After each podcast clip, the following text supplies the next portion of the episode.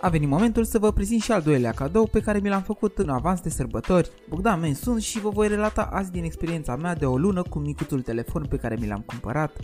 Povestea nu începe cum mi-am ales și mi-am cumpărat pentru că aș fi nedrept și aș vrea să am șansa de a vă explica cum de am ajuns să cumpăr noua jucărie portabilă.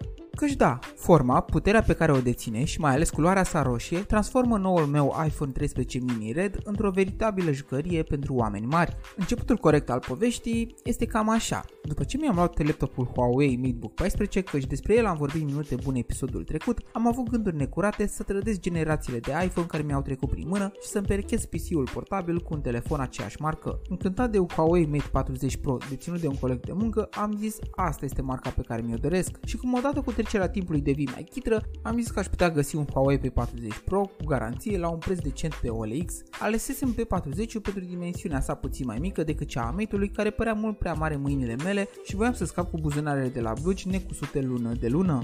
Zis și făcut. Găsiți mărul din pomul lăudat și rapid comanda am dat. Știți frenezia aia când se pune pata pe ceva și nu mai vezi în stânga și în dreapta? Așa de obsedat eram. În fine, între timp, iPhone-ul meu 7, cel pe care îl aveam în momentul acela, a simțit miros de trădare. Am impresia că a dat fără știrea mea mesaje vrăjitoare cu reclame pe Facebook sunt de oache achiziția pe care tocmai o făcusem. Așa m-am trezit că minunatul telefon comandat avea o dita mai crăpătura fix în punctul său forte, la modul de camere. Din păcate pentru vânzător a trebuit să le returnez, iar dacă eram mult mai sincer, măcar nu pierdeam amândoi timpul cu drumul până la curier. N-a fost să fie și am luat-o ca pe un semn. Trist și abătut, m-a resemnat rapid în brațele soției mele iubitoare, brațe care butona de mama focului telefonul său iPhone X. Semne, am zis în momentul acela și m-am repezit pe site-ul celor de la Apple să văd totuși mai în profuzime ce au de oferit noile sale apariții. Am despicat YouTube-ul în două cu videoclipurile care făceau review-uri și prezentau comparații între modelele anterioare și cele actuale de iPhone. Deși chiar pe acest canal am făcut un review asupra prezentării Apple din septembrie și am decis că saltul este nesemnificativ de la generație la alta, a trebuit totuși să iau un calcul un factor. Eu veneam de la o generație veche de peste 4 ani și o doamne cât de multe s-au schimbat în acești 4 ani. Decizia am luat-o numai după ce am fost în magazin și am simțit în propria mână dimensiunile lor și vă spun că versiunea mini mi s-a potrivit ca o mănușă.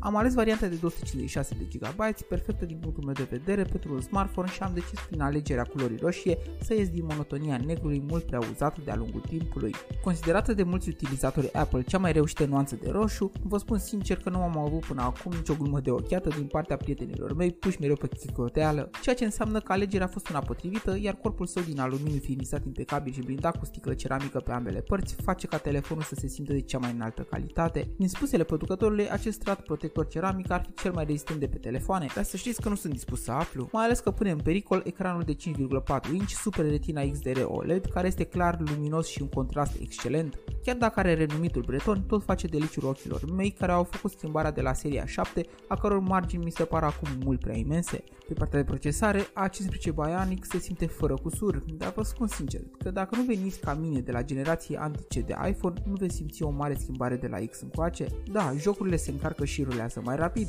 chiar și decât predecesorul său A14, dar la utilizare normală, sistemul de operare iOS pare că îmbătrânește frumos pe orice dispozitiv s-ar afla și, spre exemplu, la o comparație directă cu telefonul soției, nu am simțit decât o diferență foarte mică în rularea aplicațiilor uzuale de zi cu zi.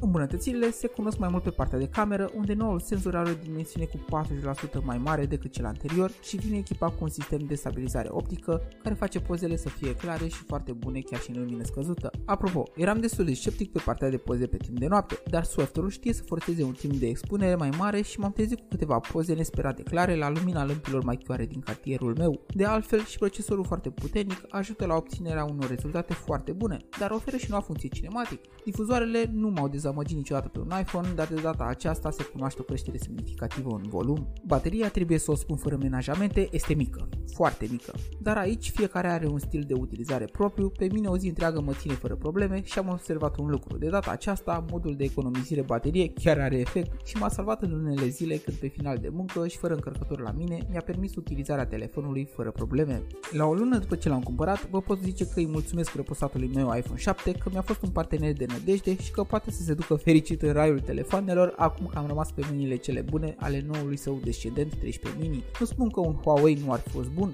spun doar doar că mă simt ușurat că am rămas utilizatorul unui ecosistem cu care m-am învățat de ceva vreme și care pe mine cel puțin nu m-a dezamăgit niciodată. La fel ca data trecută, vă sfătuiesc să alegeți ce vi se potrivește vouă cel mai bine de pe rafturile pline cu opțiuni ale tehnologiei. Până data viitoare vă zic, pe curând!